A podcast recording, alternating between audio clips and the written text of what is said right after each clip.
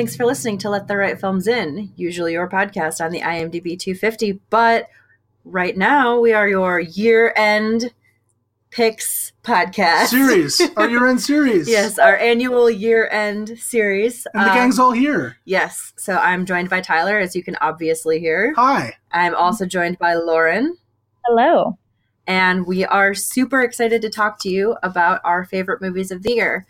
We're going to do it a little bit differently this year since we have three co hosts instead of two. That's us. We're each going to do a segment and talk about three of our favorite movies from the year, have a little discussion. And then once our little segment is done, you will hear from a bunch of our guests, uh, past guests, some new guests. Uh, it's really exciting. And I'm really excited to see your reactions. So, yeah, uh, I'm just going to jump right into it if that's okay with everybody. I'll allow it. uh, so the first of the three movies that I want to talk about is Logan Lucky.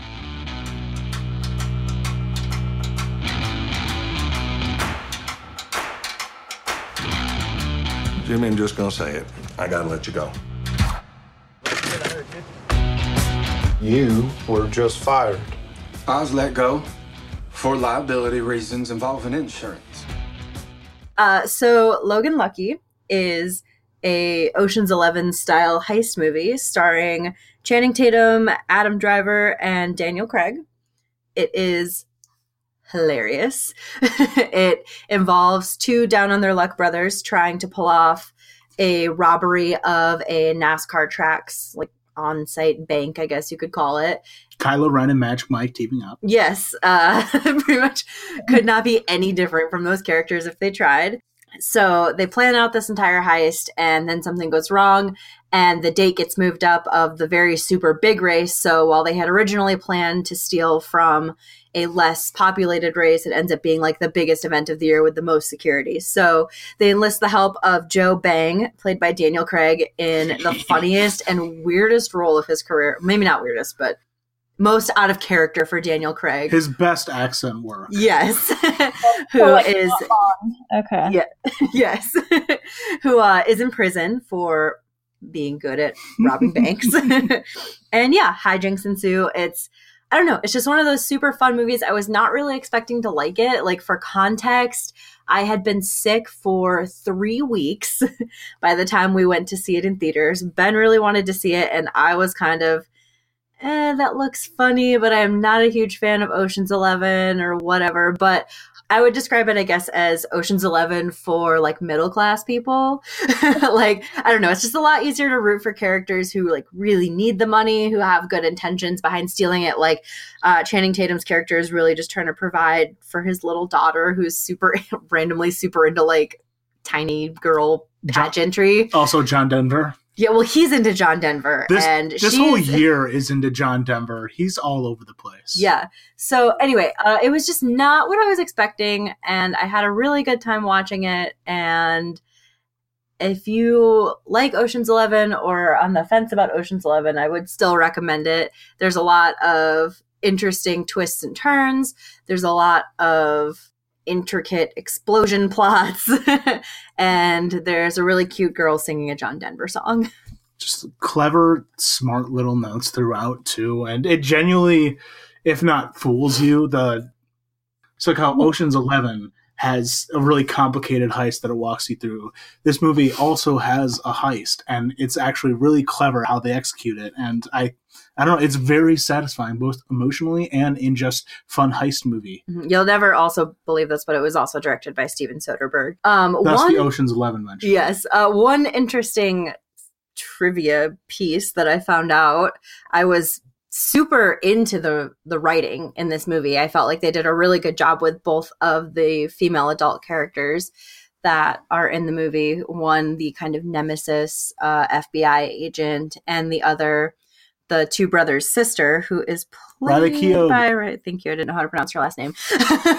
who is played by Riley Keough, and um, she is a super interesting character in that she's allowed to be extra feminine, but also have her like down home uh, interests. Mhm. And I don't. She's just very nuanced. She has a lot to say, and it's rare to get that. And even It could be very easy for her to be a romantic interest, but Mhm. she's just a sister. They're just like a little tight knit little family. yeah. Well, and the other thing too is that I liked is that um Channing Tatum's ex-wife in the movie is never really played off as like the evil villain. Like no. she's doing like what she thinks is right and trying to make like a a good movie life for her of good kid. people. Yeah, I just, I, good people. there's just a lot to take away from it. But um anyway, sorry, the interesting trivia that I was looking for. So I was super into the writing. Hmm. The screenplay writer, Rebecca Blunt, is Not a real no one- person. maybe not a real person. Yeah, nobody knows who that is. Um it might be Soderbergh. It might be his wife. I don't think it's Soderbergh. I don't know. The for me, I felt like when I saw the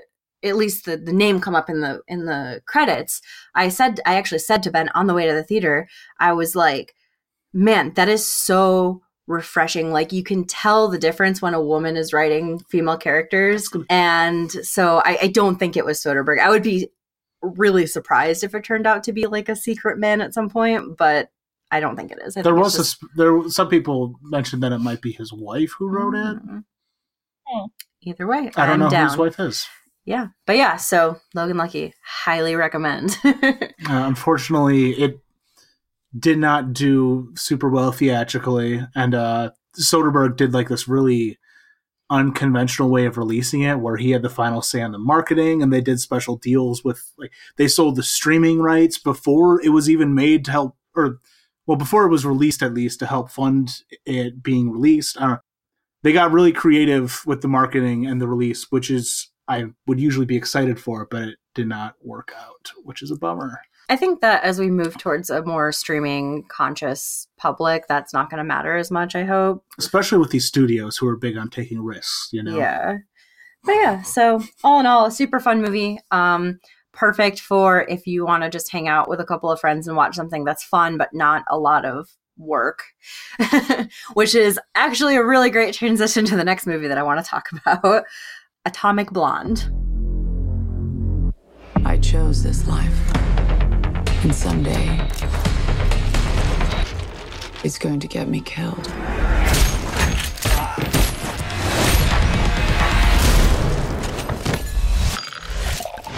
But not today. So, uh, Lauren, did you get to see Atomic Blonde at all? I'm just curious if you had an opinion on it. I did not, but it was recommended to me by many people, but I did not see it, and I don't know why. Damn. All right. Well, I will be as spoiler free as possible. But here's the thing about Atomic Blonde that I'm just going to be straight up front about. It doesn't make any sense. The plot makes no sense. the, the Like, most important part of atomic blonde is Charlize Theron kicking ass and being yes hot while doing it. sorry her name disappeared So, from my mind Yes. So this movie is, loo- I will say loosely, about an undercover MI6 agent played by Charlize Theron who is sent to Berlin during the Cold War to investigate the murder of a fellow agent and recover a missing list of people who are like being double agents. There is an entire subplot where they're worried about like the main big double agent exposing all of them. James McAvoy shows up and Charlize Theron is convinced that he's the double agent. She's convinced that it's him. There is a super great uh, bisexual romance plot with Sofia Boutella that unfortunately ends in sadness because queer people can have nothing good in cinema ever. so they don't stay together Uh, I mean, you know, actually, I will spoil a little bit. She dies just because I think that that's fair for people to know going in who are super excited about seeing Charlize Theron in like a bisexual romance on screen. in traditional bond girl fashion yeah, and I mean, I get it. Like, I get that that's the Bond girl thing, but also uh, it's 2017. Like, we can move past that. but yeah, so we actually got super lucky and were able to see an advanced screening of this that was like fully sold out and I think oversold actually, and very packed and had a really great because we got in free Yeah. Well, it had a really great responsive audience. And I think that that Mhm. was, again, this is a really good movie to watch in a group. Um, don't think too hard about it. It's pretty. The soundtrack is phenomenal and so much fun at literally every turn. And yeah, I just, the, unfortunately, this is one of those ones where I I didn't want to not talk about it, but I also unfortunately don't have a lot to say about it other than that it was good and that I liked it a lot. there are just there are so as like a and there are a lot of like obvious 80s song choices, but at the same time, I had so much fun watching this movie and honestly, I'm super in love with Charlize Theron. I have been since I saw Aeon Flux when I was a young sci-fi Baby. dork. Yeah. and getting to see her take on this insane role. I don't know. I can, it's one of those things where I can never like I don't I do, do I want her to kill me? Do I want her to kiss me? Am I in love with her? Should she murder me? Like I don't know. it's a roller coaster. but yeah, so it's it's good. The last movie that I want to talk about is I think probably one of everybody's favorite movies of the year that I've talked to at least, and that is The Big Sick, starring Kumail Nanjiani and Zoe Kazan. I really thought it was going to be the Book of Henry. This was fun. Wait, we haven't even had sex again yet. I'm just not that kind of girl. I only have sex once on the first date. I'm just gonna call an Uber. Your driver will be ready as soon as he puts on his pants. I didn't see that either. I saw it. it's okay. I have not seen the Britney Spears Lifetime movie, so I'm very excited to hear your thoughts on it. Spoilers. but yeah, I have great taste. but yeah, so uh, The Big Sick is loosely based on the true story of Kumail and Emily Gordon, his wife, and how in the early stages of their relationship, she fell very ill and was placed into a medically induced coma. It's a it's a little bit more dramatic than in real life, I think. There is she goes into the medically induced coma right after they have this huge fight over her finding out that he his parents have been trying to set him up in an arranged marriage um, there's a lot of great humor here and a lot of just interesting i think social commentaries about the way that immigrants and immigrant families live in america and how to kind of reconcile those two identities while trying to also stay true to yourself and there are such great performances from Holly Hunter and Ray Romano as uh, Emily's parents. There is just I don't I don't know. Watching this movie was a really it was fun. It was funny, but it was also so emotional that it was just one of those really great movies that you're watching and it feels kind of close to how real life feels. Hmm even as like obvious like obviously we know because it's a real life couple that she comes out of the coma and whatever but you just really like in the scenes where he's in the hospital for hours on end and when he is initially fighting with his parent with her parents and they sort of end up coming together and forming this very close bond because you know they all love this person and they hate seeing her like this. It's just super emotional to try and put yourself in that place. I think I had a really long conversation with Ben after about like I don't know like what I would do if he was in the hospital. Like it makes you think about like how you would react in such a situation with somebody that you care about so much, especially when the last thing that you said to them was not great and you didn't end things great and now she's in a coma and you don't know if that's ever gonna be resolved. I don't know. It's just a, there's just a lot going on. And Kumail Nanjiani is so funny and Yes. so good and it's so nice to see him in a role that shows off what I really think is a pure heartedness that I sense in him. And I really hate Silicon Valley and everything about it. And it's just, I, I just think that that kind of crass, uh, like snark is, is part of him, but is not like the, uh, the whole picture of him. And to get to see him in this kind of funny, stand up and also caring, loving. I don't know. I think that he is a great leading man and that they should give him everything. he gets to be funny and compassionate and emotional and sexy and a lot of things that I have seen him in many bit roles, and he usually does not get to be those things. yeah. And this being one of the more positively reviewed films of the year and one of the more surprising, I guess, for what it was box office. how yeah, it was quite uh, successful. movies of the year. I hope that studios and audiences are paying attention and want to create stories like this and want to fund just different kinds of movies, you know? like I don't know, it's really nice to see that kind of difference on screen. in a very different way from Get Out. It was uh, an unintentionally very timely movie to come out in 2017. This movie that uh, stars a Pakistani man and is about I don't know, people overcoming differences, coming together, like having those differences and fighting, but also talking things out and Yeah, know, and I- overcoming. Yeah, and I think that uh, by I mean, obviously, like the, the movie ends really without them getting back together, but because in real life we know that they did, I think it's fair to say. Spoiling real life. Come on. well, I think it's fair to say that Emily and Kumail have a really healthy relationship, and they. It was probably a very emotional undertaking to, you know, write this movie and work on it and have to relive what I assume was probably one of the worst parts of their life. So I they know. do just- a video game podcast together. I'd be interested. I don't really play many video games Mm-hmm. enough to, but I'd be interested to go back and listen to that while they're also writing the script. Mhm. Just kind of curious how it comes up. You know how real life things come up in podcasts. Mhm. Yeah, and then Kumail also has a, an X Files podcast in which he reviews every episode of the X Files, which is great. And there's also a pretty funny joke about that in the movie. So yeah, um, I it's probably like I feel like probably most of you have watched this movie, but if you haven't, I highly recommend it. It's on Amazon, I think. Yeah, it's, Yeah, and you can watch it literally right now, and you should. you know they're all a bunch of dorks, and I love them. but yeah, so those are my picks for the year. Uh, thanks for listening. Uh, you will hear from some of our guests in a moment, and I hope that you enjoy their picks as well. And we don't even know what guests are coming next. You're good. You probably looked at the show notes and found out before we did. So yeah, enjoy that. We will see you in 2018 and also in the next episode. also in two days.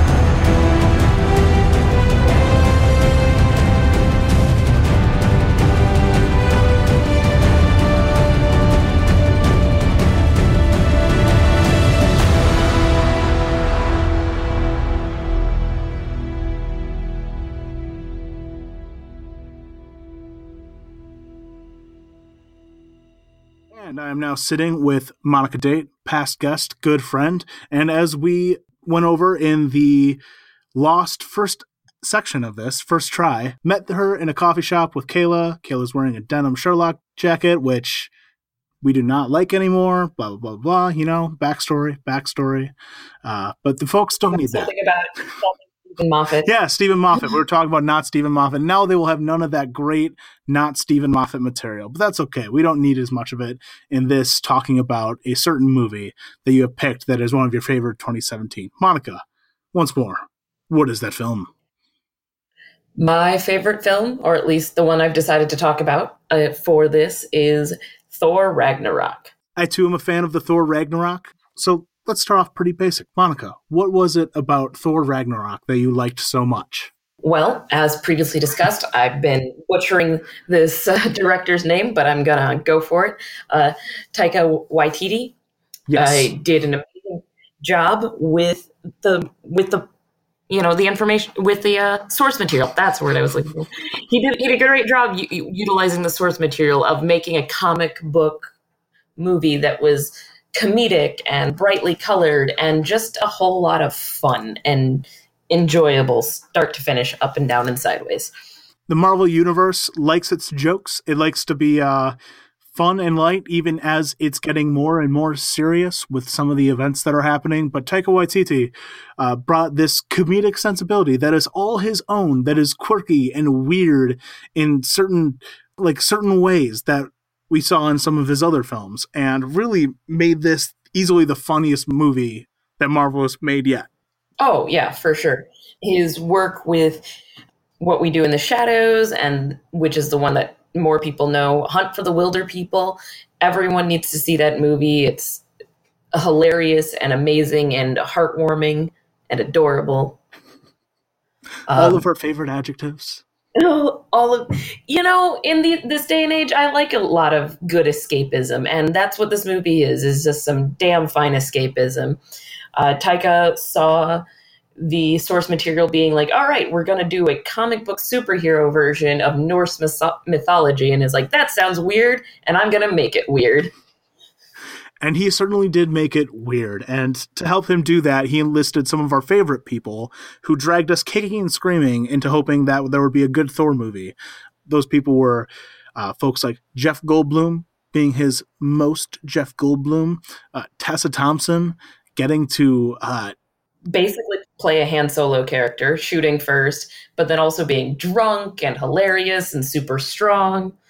Resisting the call like the the call to be a hero and then embracing it as she helps save the day from a diabolical Go- Jeff Goldblum who likes to watch people kill each other. Yeah, and it's great. We get so few, um, or almost not no female roguish characters like that, and also she's a canon bisexual, and I don't care what Disney says.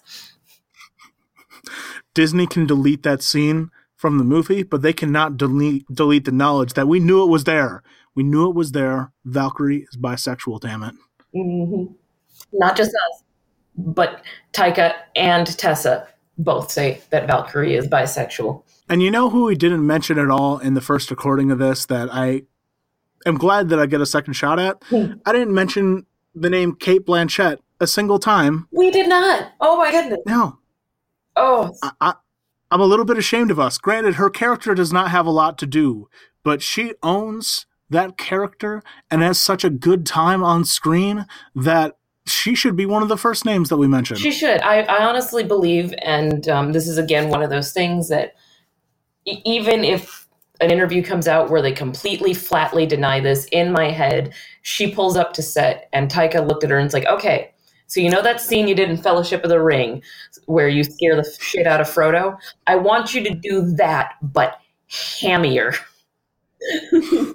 and also, you will be wearing this. And then the curtain pulls away, and she's like, "What? What is that?" but then she gets in, and she's like, "I understand now.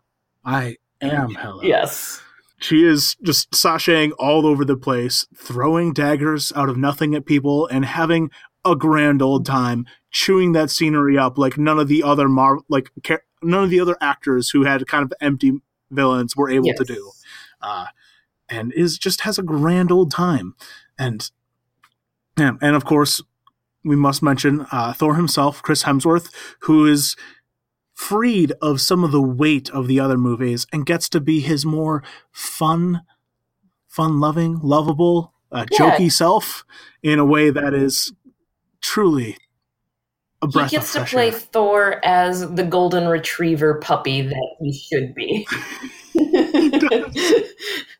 and everyone, you know, from the tra- is like having seen the trailer has seen the whole "it's a friend from work" scene. And yes, in its full glory, that scene is just as delightful. I think that that was one of the big things that got me is that every single hilarious bit in that scene is part of an even bigger hilarious bit in whatever scene it was in the movie. They did not give away all the best parts. They gave away just little pieces of the best parts and you see it in its entirety and your sides hurt because good lord, that was oh yeah, so much fun. Um, I, I've been quoting parts of that movie of like, I tried to start a revolution, nobody came but me mum. I've been enjoying saying Who is a character voiced by Taika Waititi. So yeah, he used his very own voice to bring his voice to this movie. and that that was my best and probably only attempt that I'm going to make on on record of me doing a uh, New Zealander accent. I I wish I could do it, but I can't. Mix dead. Oh my gosh. Yeah. Uh, I had a conversation with another past guest about this movie, and uh, he mentioned how it does feel like two different movies in one. There's like the, all the stuff happening on Ragnarok, and then in between it, uh, in between the beginning and end parts on Ragnarok, there's just this bright and colorful masquerade going on in between it. And you know what? yeah. I will admit that it, on a structural level, that is true. It is a little clunky in some ways, but that middle part uh, is like maybe my favorite Marvel movie. Oh yeah, it, it was great. But even even the bits on Asgard were great because you got to see Idris Elba playing Heimdall as Jesus, savior of the people, and oh, and we got another favorite of yours, uh, playing Scourge. Yeah. I'm blanking on his name. yes, um, oh shoot, oh god, Uh, uh, guy from the Star Trek movies. he's, from, he's uh, from Star Trek. He's Judge Dredd in the new Dredd movie. Fuck. He's one of your favorite actors, and we can't remember his name between the two of us. Great. Uh, how are we both? I don't know. I'm pulling up Karl Urban. It's Karl Urban. Ugh, Urban, yes. I'm so ashamed. Um, But he's also there having a grand old time with a shaved head and serious eye makeup. yeah, he's uh, hamming it up as well as you know one of the more villainous characters, and just e- having a great time. And you, even Mark, even Mark Ruffalo gets to like reboot the Hulk as kind of a different character than he used to be now. yeah, But one I'm having a better time with, who's a little bit different than you know the three different Hulks we've seen. and and like you said in, in the Lost recording, uh, we May it rest in peace. that everyone on set seemed to be having a good time and all of that exuded through the film is that everyone was enjoying themselves making this movie which made it a much more enjoyable movie to experience as an audience member even that everyone's here to have fun and we're going to just go wholeheartedly into this fun happy place that is Thor Ragnarok. I hope the bonus features are full of behind the scenes content because I would love to watch all of it. yes. Yes. God yes i hope so. Well, Monica, clearly we both were big fans of Thor Ragnarok, and uh, apart from being one of the best movies of the or one of my favorite movies of the year, definitely one of my favorite Marvel movies, if not my favorite. Do you have any final points about Thor Ragnarok that you'd like to make? It is still in theaters for a couple more weeks, and I think people should go see it. If you are bored on Christmas Day after you've opened all your presents and the excitement has worn off, go see Thor Ragnarok. If Star Wars is sold out and you're like, oh, what do I do Yeah. now? Go see Thor Ragnarok. It's bright, it's shiny, it's funny, it's everything you want in a piece of escapism, and it's a great entry into the Marvel universe and injects some much needed levity into it. Yes, yes. Well, Monica, thank you for joining me today. And before we let you go, why don't you tell us about uh, where we can follow you to find some of your uh, costuming shenanigans? Yes, I do cosplay and I like to eat and cook. So the easiest place to follow my random adventures through costume creation and food consumption is on Instagram at that low vice, all one word. And while I am not an expert at any of those things, I can vouch that, uh, at least to my taste, you are excellent at all of them. And people who are experts also agree. So I'm going to cite the experts in their recommendation. Aw, thank you. But Monica, thanks for joining us. You're very and we'll talk to you next time. sounds good. That's why I'm easy. I'm easy like Sunday morning.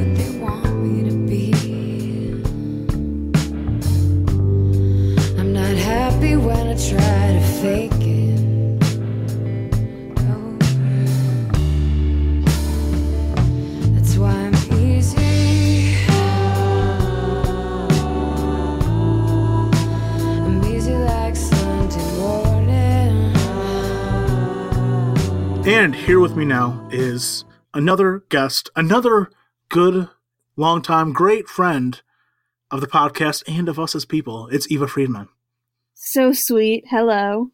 Hello, Eva, and you have brought a movie, much like every other guest, to us today. Uh, a 2017 movie, and I had a feeling you might pick this movie before I even asked you, and you came through brilliantly. Eva, what is your movie?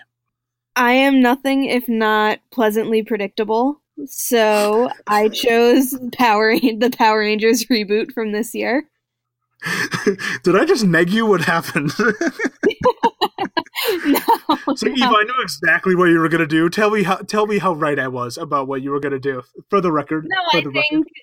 I mean most people who know me know that I I've been a fan of the franchise for a really long time and you know, I I think I have more Power Rangers t-shirts than I do just like plain regular like solid colored t-shirts. Have action figures like the whole shebang. And now the Power Rangers came to the big screen in 2017. And they came back. Yeah. It's the first time since Power Rangers Turbo. It's been a long time.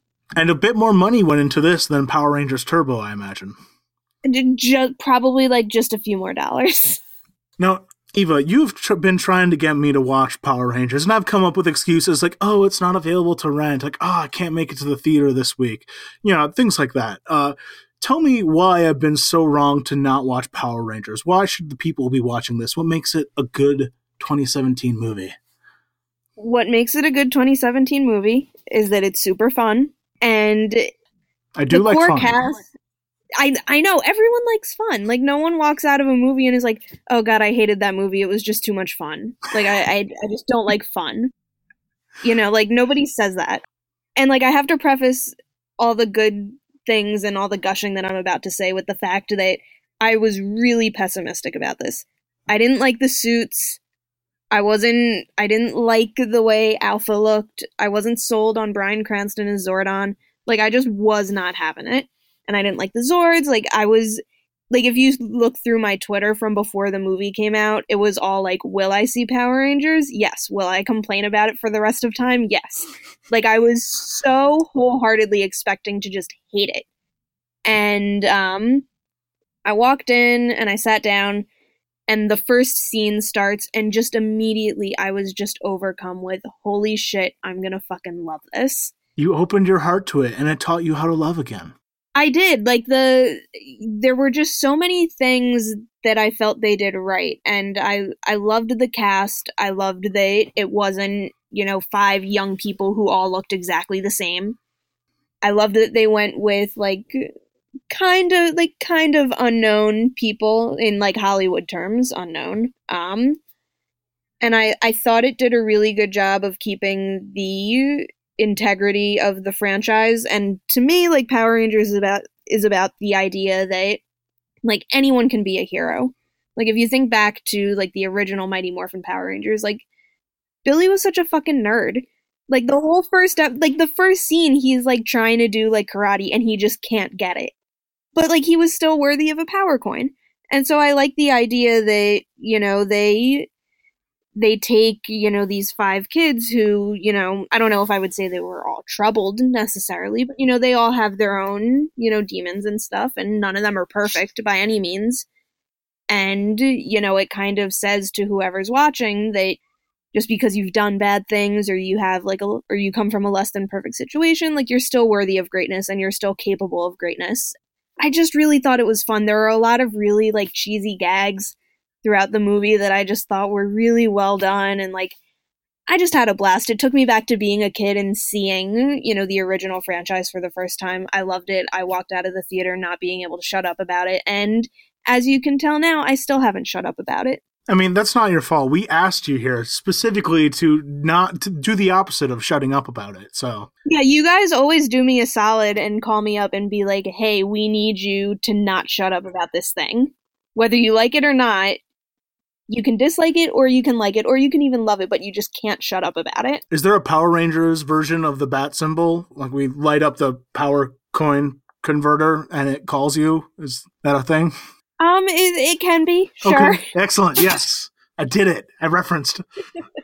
I mean, if you had seen the movie, like you would have been able to come up with something a little bit more appropriate, but that's fine. There it is. There it is.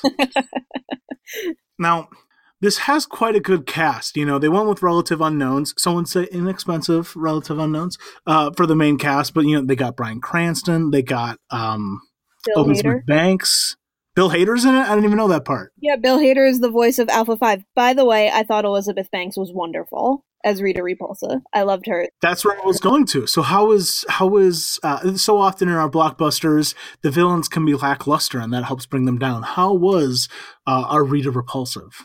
I thought it was super fun. Um, first of all, Rita Repulsa, not Rita Repulsive. My bad. I'm gonna call you out on that because I can. Um, You can. I I was incorrect. That's fair. I know that some people felt like she was acting in like a different movie, like she was too like intense with it. But to me, it just added to the campiness of the whole movie and just the absurdity of what was happening. Like, I thought she looked like she was having a blast, and therefore I had a blast. She's also playing a character named Rita Repulsa, uh, and I feel like you got to lean into that a bit. Yeah, and I like I felt like she leaned in hard. Like it was the type of thing I feel like anytime you play a villain, like the more you lean in, the less silly it looks. So like like you're to look like an idiot if you don't lean into it. So, you know, I'm always more in favor of people playing villains like really leaning into the absurdity of whatever their character is, and I felt she really did that. It never works to think th- to act like you think you're better than the material because then, well, you just seem like a stick in the mud, and the movie's worse for it. If you're having a good time, embracing what it is that you're uh, that you've signed on to be a part of, granted with a nice paycheck attached, that seems like a better route to go. And it sounds like Elizabeth Banks, who seems like someone who's very game to have a good time in in like movies like I don't know, the first Pitch Perfect, which is the only Pitch Perfect. That's a different tangent. uh, I was trying to come up with a specific example. That's a because whole that- other podcast. Yeah. to piggyback on that, I thought they, you know, the five leads, uh, Dacre Montgomery, uh, Naomi Scott, Becky G, RJ Cyler, and uh, Ludi Lin, I thought that the five of them just looked like they were having a blast, both like with each other and just doing the movie. Like there was such a sense of joy and like fun. That's good because I've only seen Dacre Montgomery in Stranger Things, and he did not have a sense of joy about him in that. No, but like I, I okay. Also a different podcast, but I thought he was great in that role. I know the role was. There's arguments as to whether whether that role was necessary or not, and I still don't know where I stand on that. But I thought he was phenomenal. But um, I thought the five of them were really good, and I loved them all together. Like you really believed that these were five people that had you know the connection that was needed to be you know that kind of a team. So i i'm all in on the movie. I i still hope there's a sequel. I don't know if it's going to happen or not but i'm really crossing my fingers that it happens because i think a lot of people ended up finding the movie after it left theaters and loving it. So i hope that they give the story and the cast a second chance to hit the the box office numbers that they're hoping for Excellent. Well, Eva, do you have any final thoughts on Power Rangers, or were those your final thoughts? Because it sounded pretty final. Uh, those those are mostly my final thoughts. Um, my real final thought is um, rent it and then like buy an action figure or something.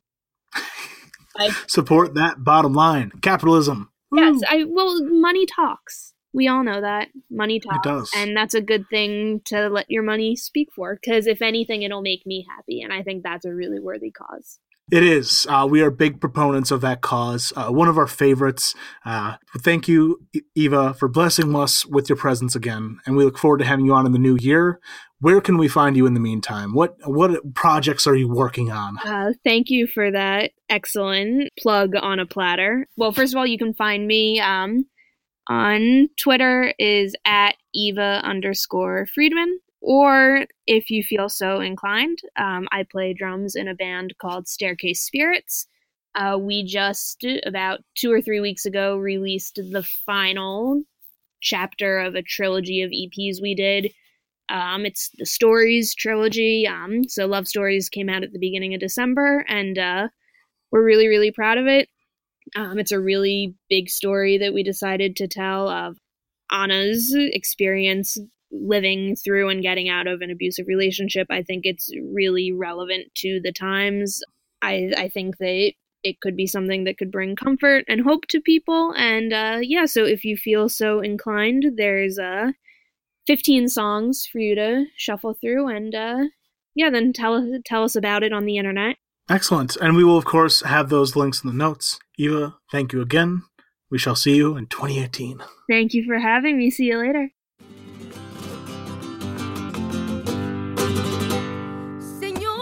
Y señores, buenas tardes, buenas noches, buenas tardes, buenas noches, señoritas y señores. To be here with you tonight brings me joy, que alegría. For this music is my language and the world is mi familia.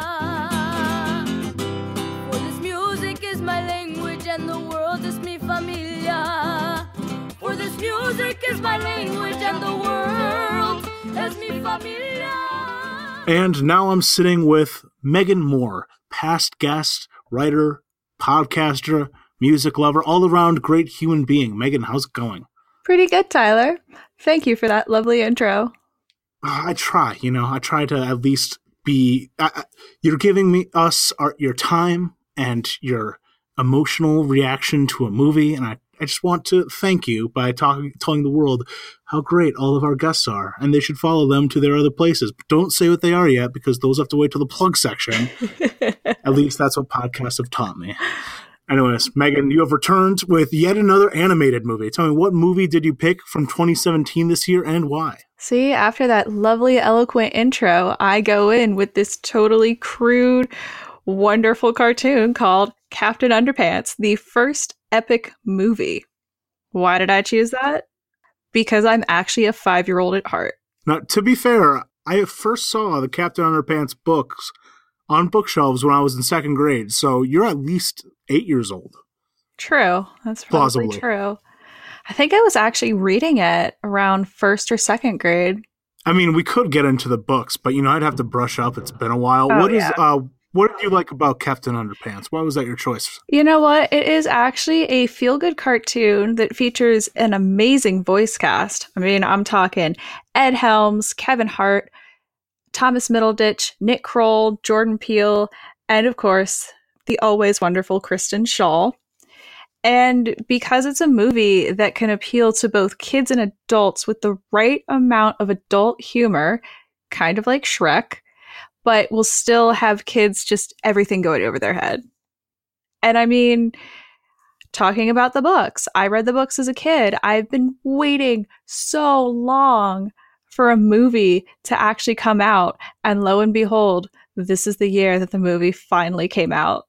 And I ha- I heard pretty good things about this movie, which I was not expecting. You know, I mean, there are plenty of animated movies that have pretty good voice cast, but that doesn't always work out. And it seems with this one, it it did. It really did. I mean, we've got Ed Helms as Captain Underpants himself. Kevin Hart and Thomas Middleditch are Harold and George. And you know what? It actually is one of those movies that rings true to the book. I mean, Now, tell me, tell us a bit about Captain Underpants, because from what I can tell, Hmm. uh, you know, feigning ignorance here, he is a large bald man wearing a diaper and a cape who hangs out with children. it- he's not wearing a diaper. He is actually wearing his underwear.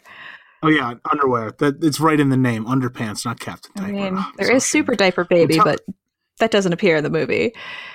Oh. But Well, I mean, the sequel. It's right for that. Oh, yeah. So, George and Harold are two pranksters who like to draw comics. Their principal, Mr. Krupp, also voiced by Ed Helms, because duh, doesn't like their brand of humor and doesn't like that they're two jokesters. And so they created this comic book one day called Captain Underpants.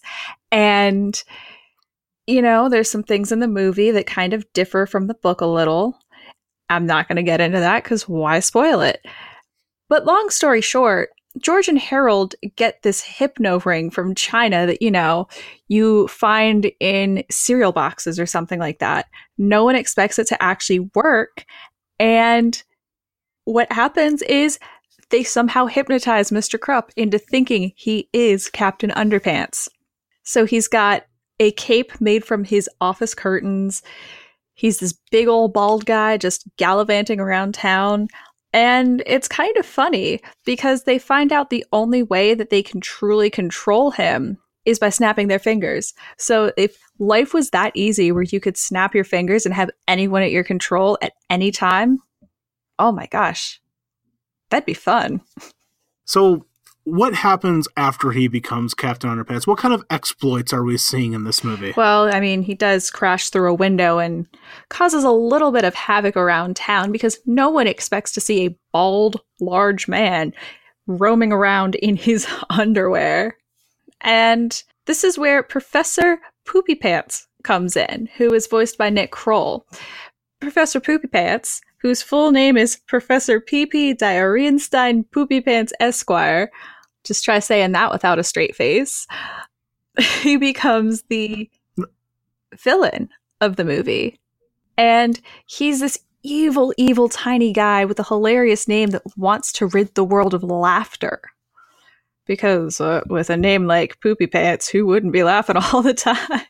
He, I mean, he's just tired. I assume he's just tired of people laughing at his name. Uh, what's the heritage of that name again? I'm just curious what the roots of it are. he is German. He, oh, okay, Yes. of course. Yes. Uh, the, the long, the longness of the name should have given it away to me. Really. Well, the uh, diarrhea Stein. Of course, I'm doing that with a not German accent at all. It's much better with a German accent. But yeah, so actually, a kid who goes to school with George and Harold named Melvin, who is voiced by Jordan Peele, becomes his accomplice. So the two of them together kind of turn into evil exploits. And it is up to Captain Underpants and George and Harold to stop them from ridding the world of laughter. I mean, I we we won't get into whether they are successful or not, but uh, yeah, this I don't know that I have much to say beyond. I guess I need to actually check this out because it turns out it is actually quite a fun and humorous movie. It is. And I do believe it should be on all streaming services. Like if you have Xfinity, it's on demand. I think it should be hitting Netflix at some point because it is a DreamWorks production, I believe. And yep, it's DreamWorks. So it might be on Netflix sooner rather than later. Now, Meghin, as our final thoughts, how would you uh, what what would your final plea be to get people to watch Captain Underpants? if you want a good laugh, go watch this movie. 2017 has been such a bad year. I mean, How? this is the news, the atmosphere, everything. Just, you know, I haven't picked up on that. I guess I need to catch up on the news or something. I wouldn't recommend it. I would recommend seeing this movie over reading the news. That that does it does sound a little more joyful. It is actually like by no means is this one of the best movies of 2017, but it's a bright spot in a bleak year. And I actually just read that Weird Al Yankovic is potentially in consideration for an Oscar nomination because he wrote and performed the theme song for the movie. I mean, he's going he's going strong after all this time. I know. The Captain Underpants theme song is also performed by Ed Helms. I mean, it he is Captain Underpants. I I would hope that he'd get the starring role in his own theme song. I know.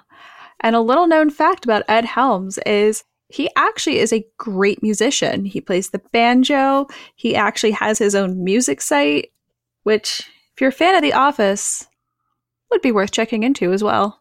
I did not know that. I've learned so, I mean learning about Ed Helms too. Maybe if they do do a maybe if they do uh, make another sequel, he will get to further explore his musical talents in film.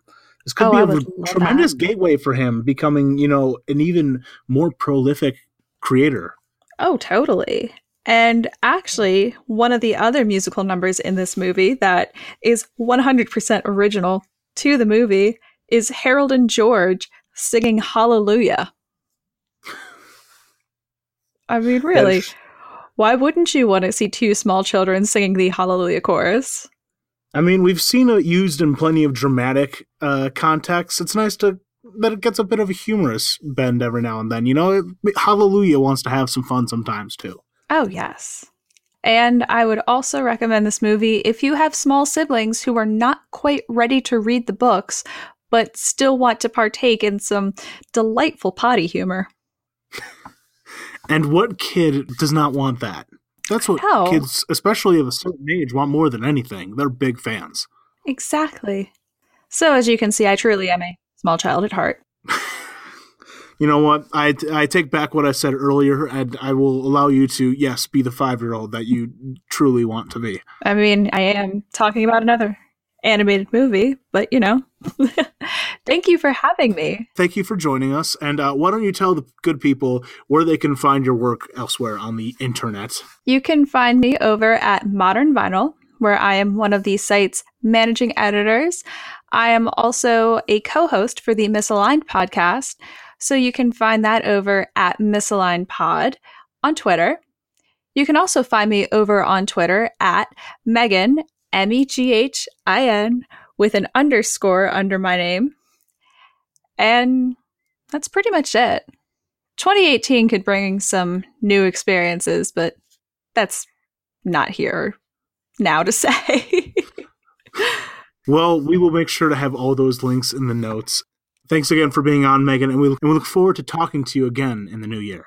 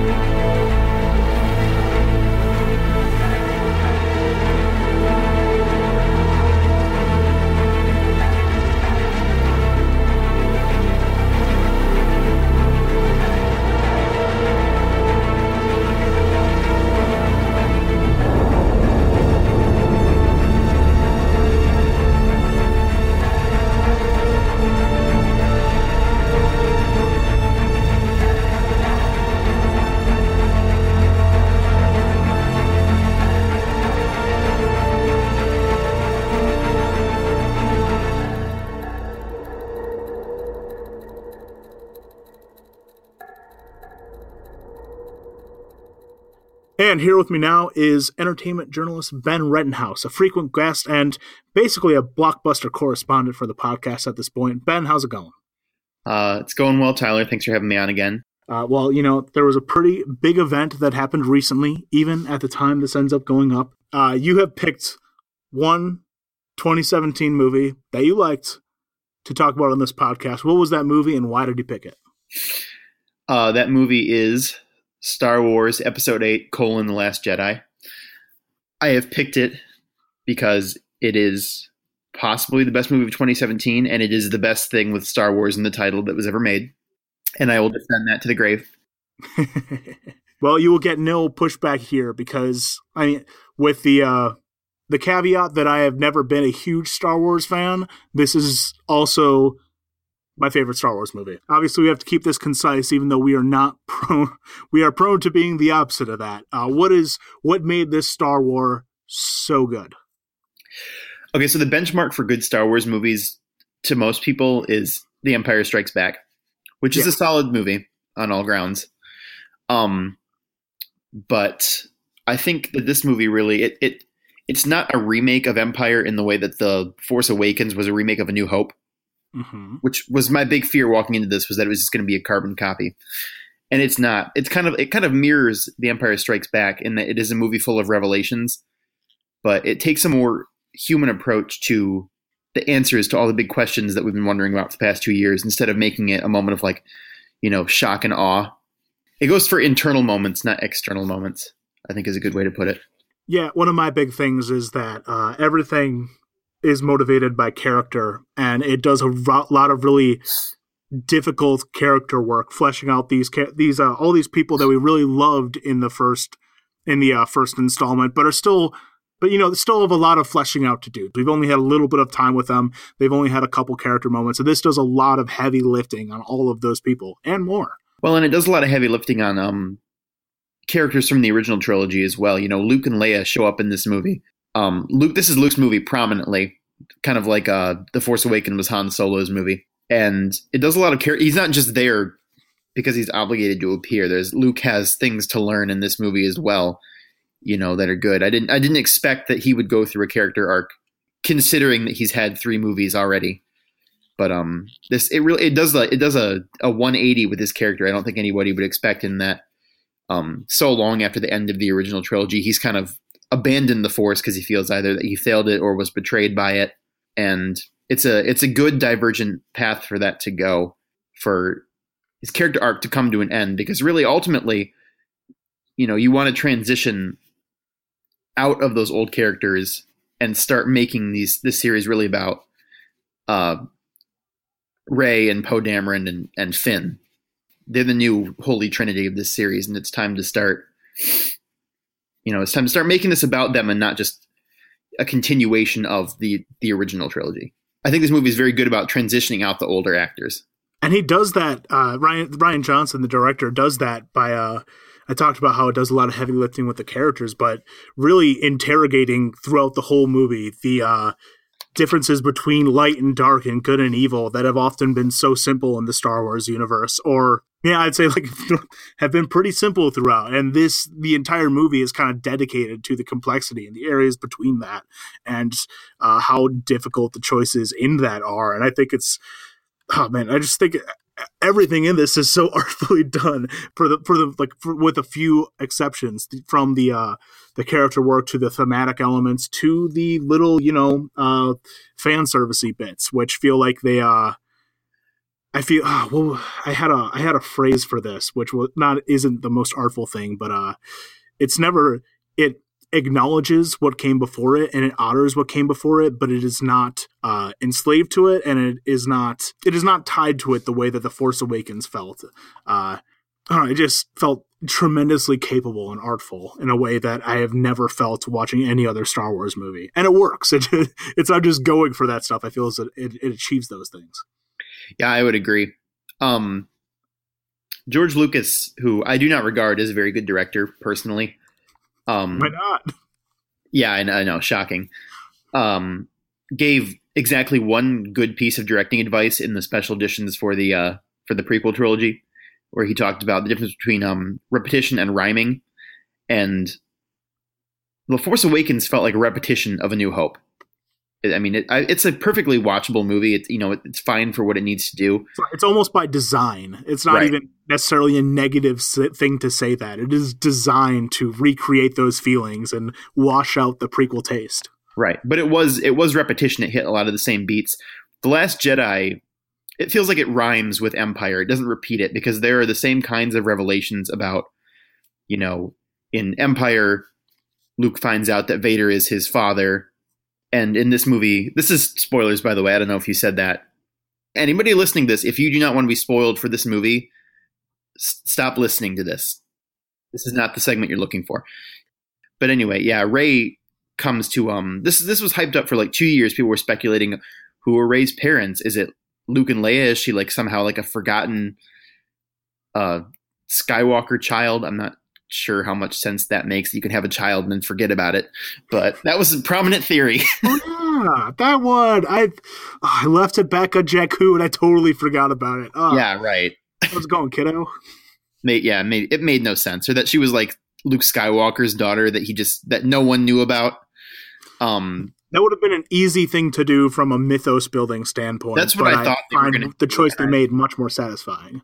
Right. Well, this whole thing, it you know, the whole series has been about the Skywalker family, and I think people were expecting that the hero of this trilogy was going to be a Skywalker, and it's not. Kylo Ren or Ben Solo, who is half Skywalker, is the villain of this series. So technically, I mean, it is still a story about the Skywalker family. But this the big revelation comes when Rey, you know, after two years of guessing who her parents were, it turns out that they are no one. It Yeah. doesn't matter. She was just someone who she's just a nobody from a desert, and I, people had a lot of problems with that. But um, Anakin was a nobody in a desert. Luke was a nobody in a desert. You know, it makes sense. It's So much of our fantasy and science fiction is built on the uh, like being able to see ourselves in our heroes and seeing people who are just like us able to achieve great things, not because of I don't know their lineage or their bloodline, but but because of their own skills and talents and what they bring to it.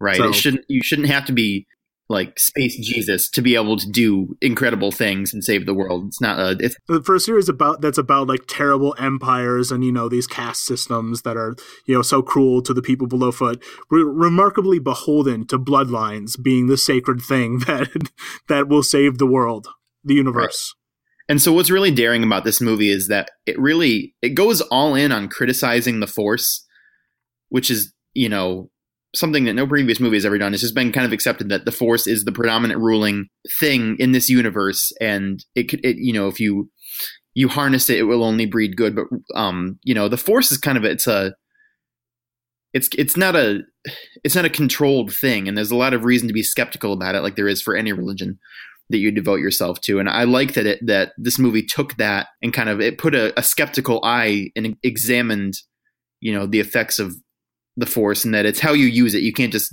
give yourself over to something like that and expect it's going to always do the right thing Yeah, I talked about how if the prequels taught us anything, it's that uh, the Jedi fell because they were sanctimonious and full of themselves and didn't consider any of the possibilities that could you know happen. There are some silver linings to be taken, and uh, I think George Lucas at least a little bit started that criticism or tried to maybe by accident but yeah that is and it's not it's not anti-force it's not ant it's not against any of the things that fans of the series have loved. It's critiquing them and taking a critical eye the way that you know any responsible human being sh- should do for anything that they believe in and care about you know? Right. You it takes it takes a it takes an analytical view of something that it was it was previously just kind of a given that you know you use the way of the force and you can't go wrong but it's It's a movie Yeah, it's- full of nuance, so unsurprisingly, a lot of the responses have been lacking nuance.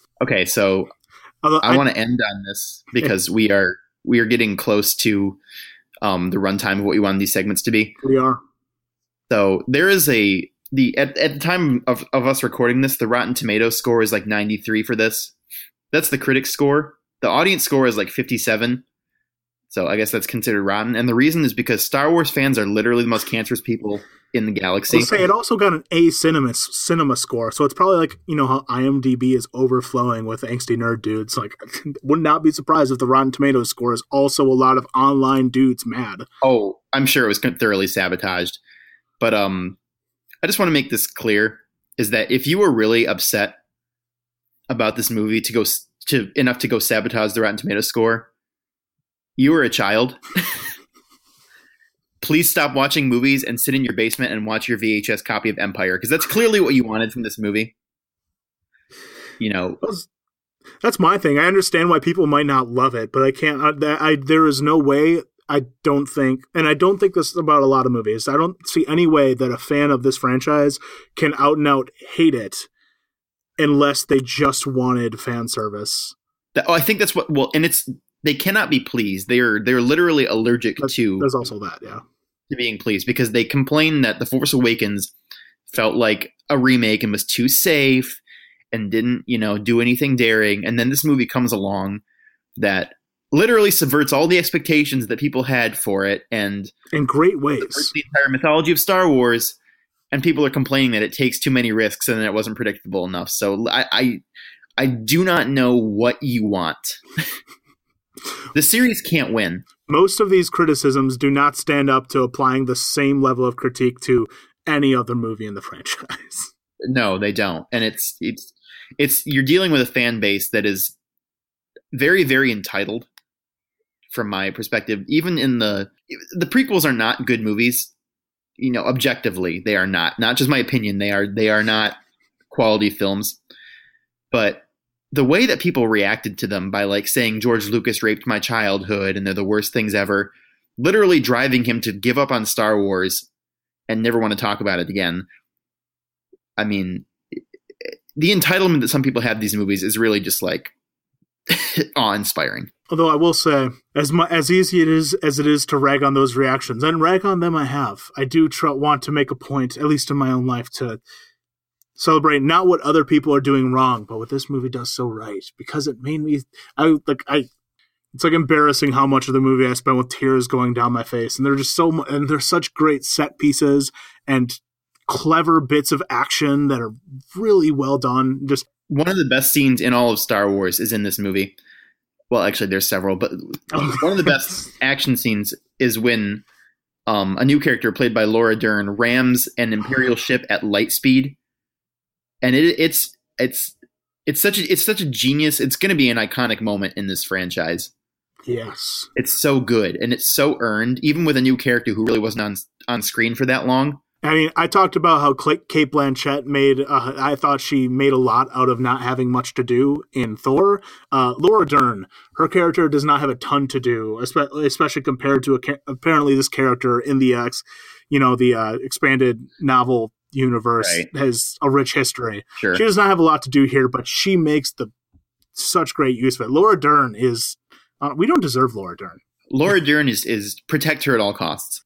But yeah, no, she's really great in this movie, and I think her and Leia have a scene together. It's like they only have that one short, brief scene together, but it's a really good scene that I think is really encompassing of how Rian Johnson feels about this. Is that he doesn't see Luke and Leia and these legendary characters as icons; he sees them as characters to be explored, and so he doesn't treat them with revel- re- you know reverence and like have moments of like, oh my god, you're Princess Leia. You know, they they have a scene where she and Laura Dern talk like humans, and it's it's it's really a, it's really a great, very emotional scene about what these two women you know share and mean to each other. Yes. And that seems like as good a point to end on as any. I do uh, have one more comment. Yeah, I was going to say, but if you do have another final point, please make it. I hate the fucking porgs. Get them out of there. Ten out of ten. Boo! Boo! Get out of here. Porgs are great. They are wonderful. I d- had so much fun with them. They aren't Chewie even important to the porg when he has plot. a. I love Porgs. He's just a good little guy trying to live his best life. I made so this good. point. I made this point on Twitter. Oh, it's. I'll give my final reaction. I love the movie. Ten out of ten.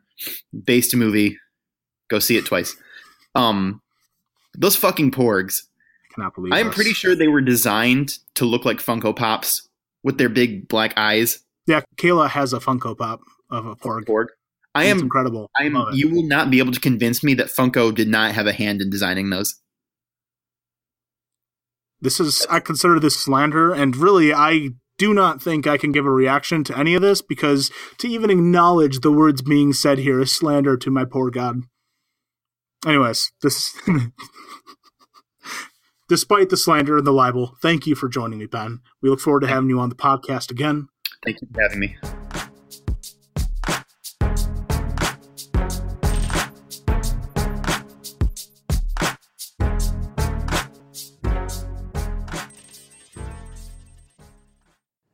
Oh, hey, you're up. Am I in a dorm room? Yeah, I folded your pants for you.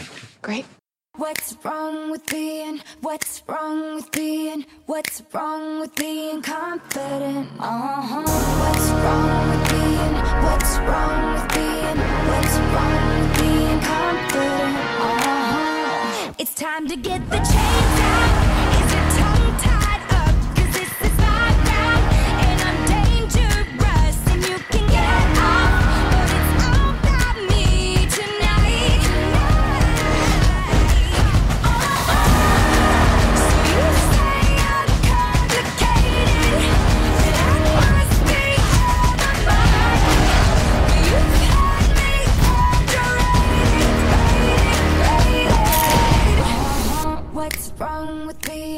What's wrong with being? What's wrong with being confident? Uh huh.